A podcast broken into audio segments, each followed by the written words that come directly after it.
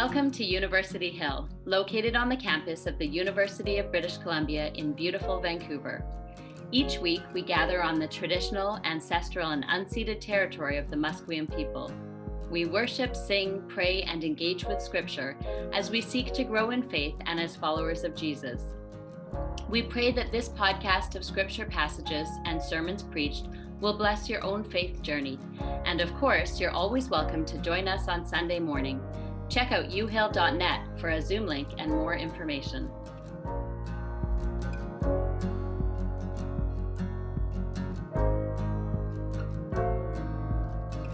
Our scripture reading today comes from John, the first chapter of John, verses 43 to 51. The next day, Jesus decided to go to Galilee.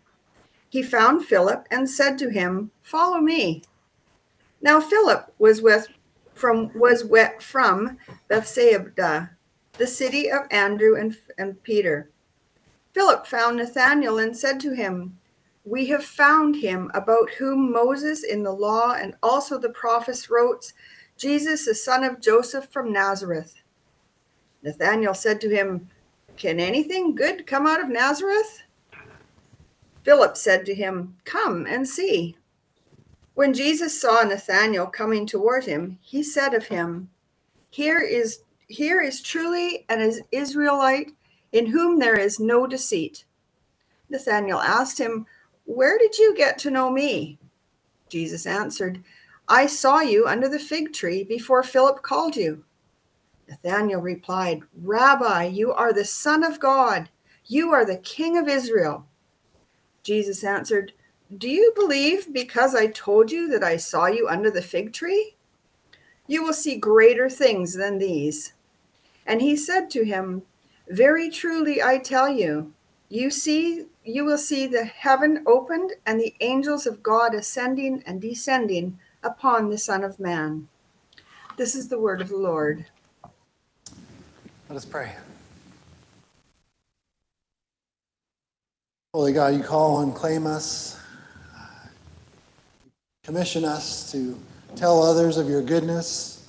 And so we pray that you would help us this morning to know you better, that we might tell of you accurately, that we might tell the world of your goodness. we pray that you would bless the words of my mouth and the meditations of our hearts, that they be acceptable in your sight. We ask in the name of Jesus, our rock and our Redeemer. Amen. So the, the Gospel of John uh, can be kind of divisive. You know, some, people love it, and well, others others have questions. Some people are totally taken by the soaring claims that John makes that Jesus is the Word who was with God and was God, that He's the one through whom all things are created, that God so loves the world that He gave His only begotten Son, that whosoever believeth in Him should not perish but have everlasting life. That Jesus is the way and the truth and the life, the way to the Father, the one who came that we might have life and have it to the full. There's a reason that John gets used in so many tracts and uh, uh, evangelistic tools, because these are, these are big claims. Right? And some people love that. And others think John is maybe a bit of a show off. You know, he's always doing his own thing. The, the other Gospels all tell the same story in the same basic order, with some artistic flourishes, but we call them the synoptic Gospels because they can be seen together. That's what that word means synoptic Gospels. They make sense together. But John feels free to mix everything up and tell different stories and add in conversations no one else seems to know about. And to say that he enjoys artistic flourishes is, is sort of like saying the Sistine Chapel has a nice paint job. Now, for a long time, I, I, I, would have been firmly in the second camp. You know, like, I'm okay with the whole canon of Scripture, but I'll take Matthew, Mark, and Luke first. They, they seem to have their feet a little more firmly planted on the ground. But I have to say that over the years, as I've spent more and more time with John, I've come to love John more and more. And, and here's why because he's just relentless in his desire to see heaven and earth all mixed up. Now, just when it seems like he's about to soar off into the ether with the angel choirs, we find him in the dust with John the Baptist. He says that Jesus is the eternal creative Word of God, and then all of a sudden the Word becomes flesh and moves into the neighborhood.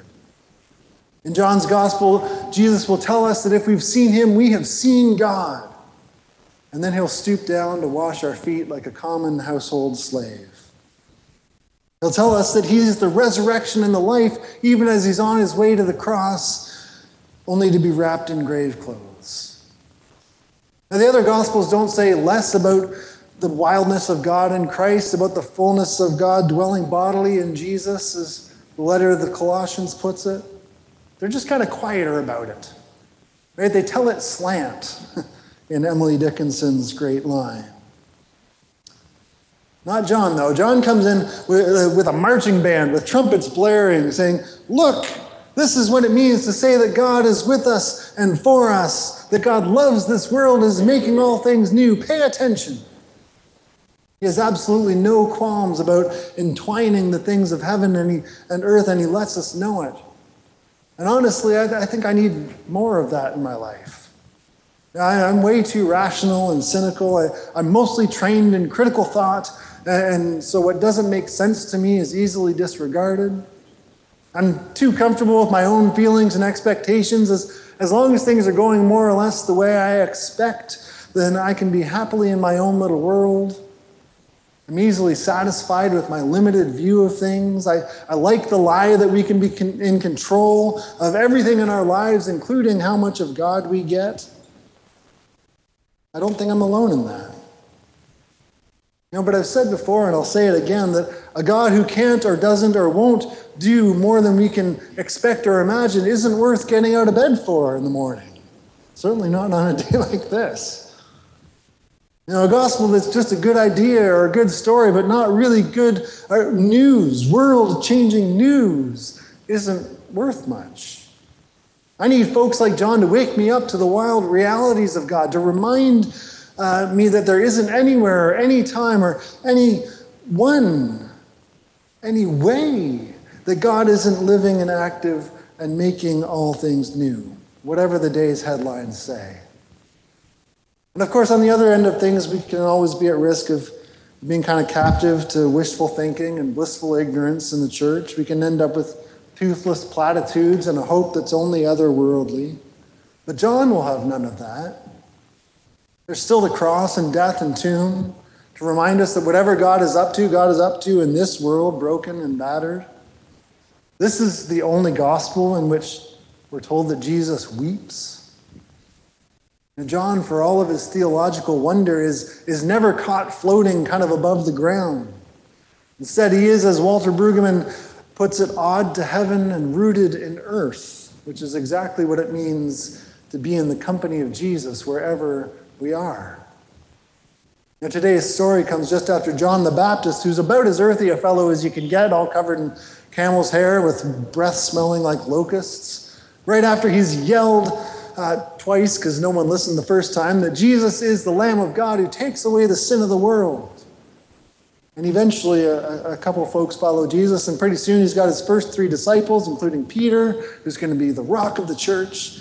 Uh, so things are kind of going well. Things are, uh, he's off to a pretty good start as he, as he begins to take on the sin of the world. I, I, don't know. I, I don't know what I imagine should come next, but it, I don't think it's what does. which I love. Right, John tells us that the next day Jesus decided to go to Galilee. Decided to go to Galilee. Like, there's something so nonchalant about that, that that it's easy to overlook. But I don't want to overlook it. Because, see, I, am I'm, I'm kind of a sucker for the idea of strategic plans, right? I, am not very good at thinking that way, so I, I idolize people who are.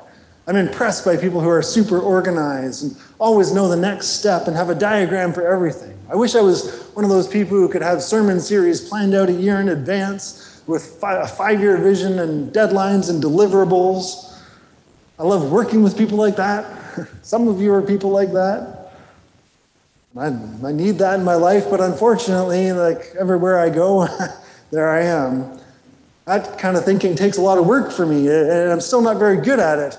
Uh, and I just don't seem to be wired that way, no matter how many books I read, or courses I take, or cohorts I join. Which is not always bad. I'm pretty good at going with the flow, but it is sometimes a little discouraging, I have to admit. Which may be why I'm so taken with this kind of throwaway line the next day he decided to go to Galilee.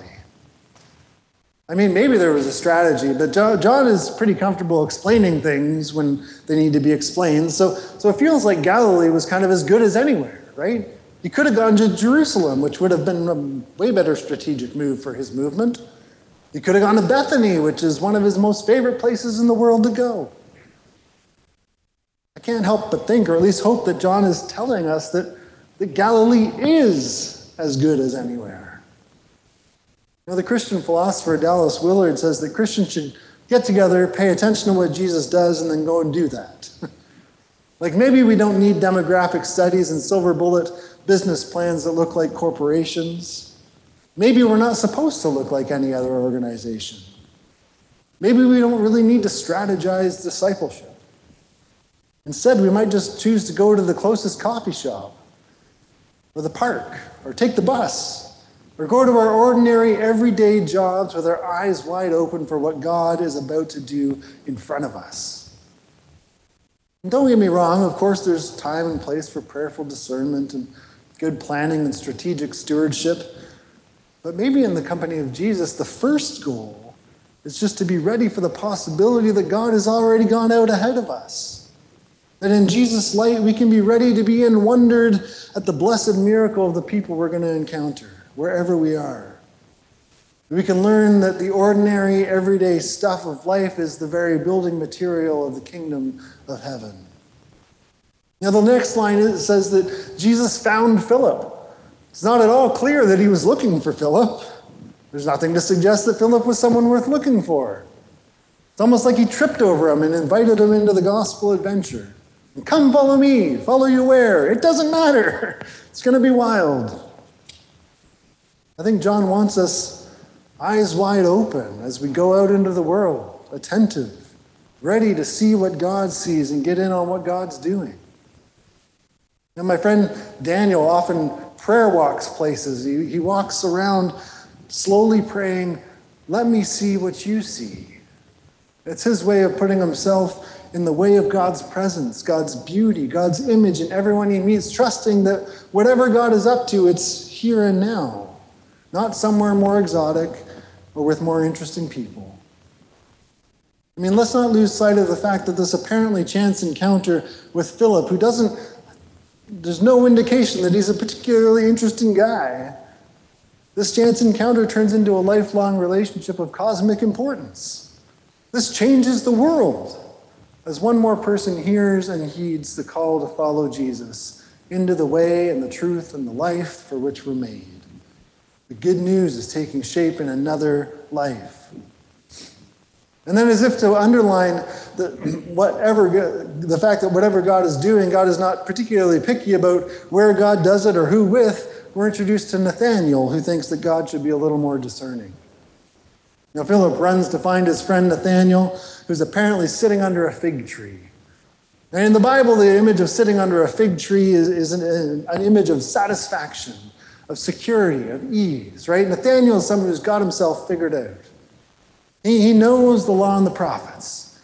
He's a good and faithful man, someone in whom there is no deceit, as Jesus will say. Nathaniel calls it like he sees it. But for all his conviction and confidence, he's a little short sighted. Now, when Philip tells him that they found the one whom the scriptures promised, the Messiah, that his name is Jesus, son of Joseph from Nazareth. Nathaniel's totally dismissive.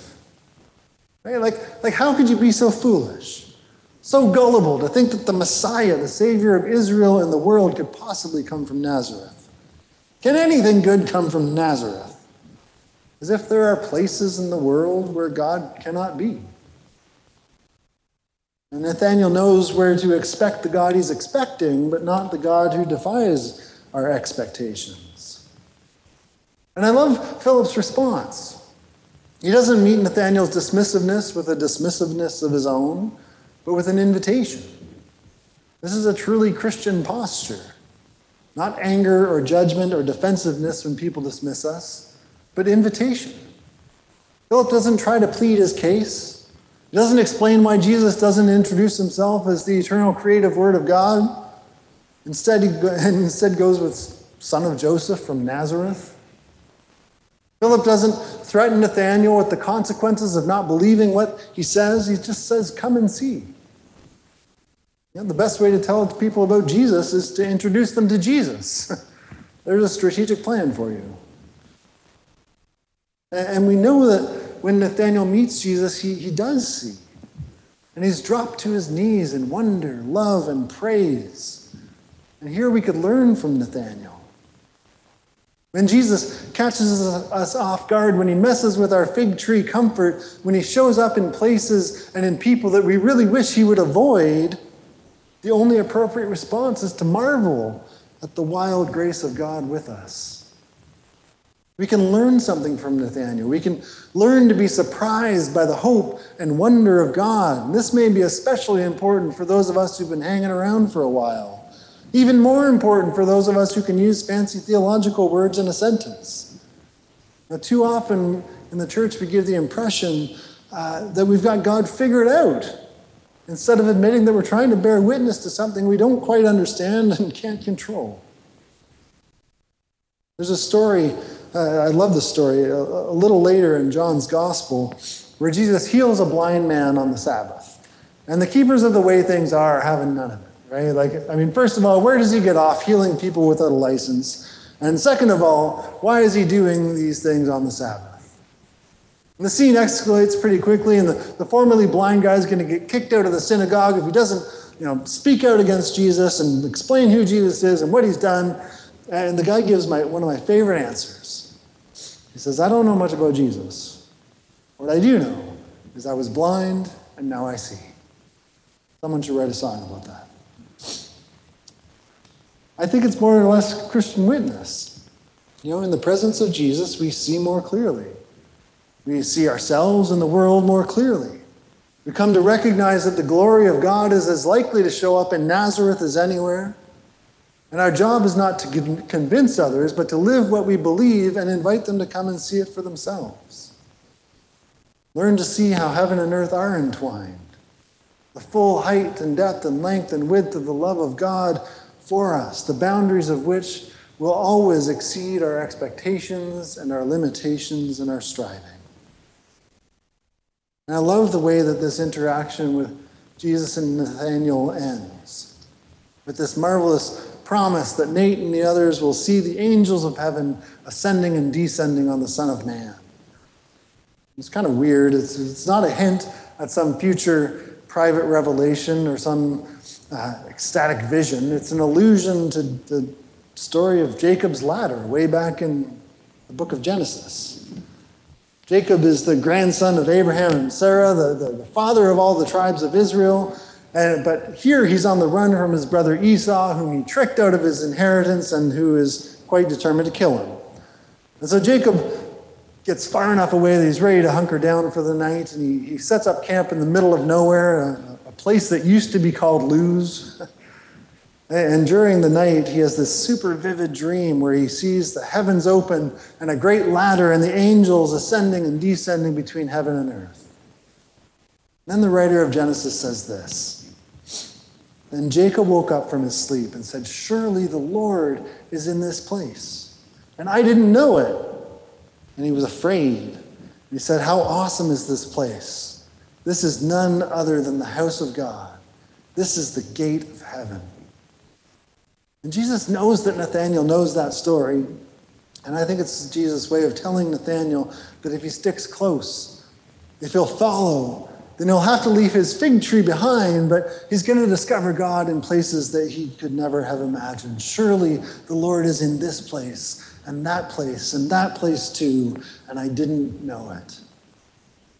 Now, the invitation as Jesus calls his first disciples, and as he's been calling disciples ever since, is to come and see, to have the eyes of our hearts and the eyes in our heads enlightened, to see him and through him just how far God will go to get mixed up with this world.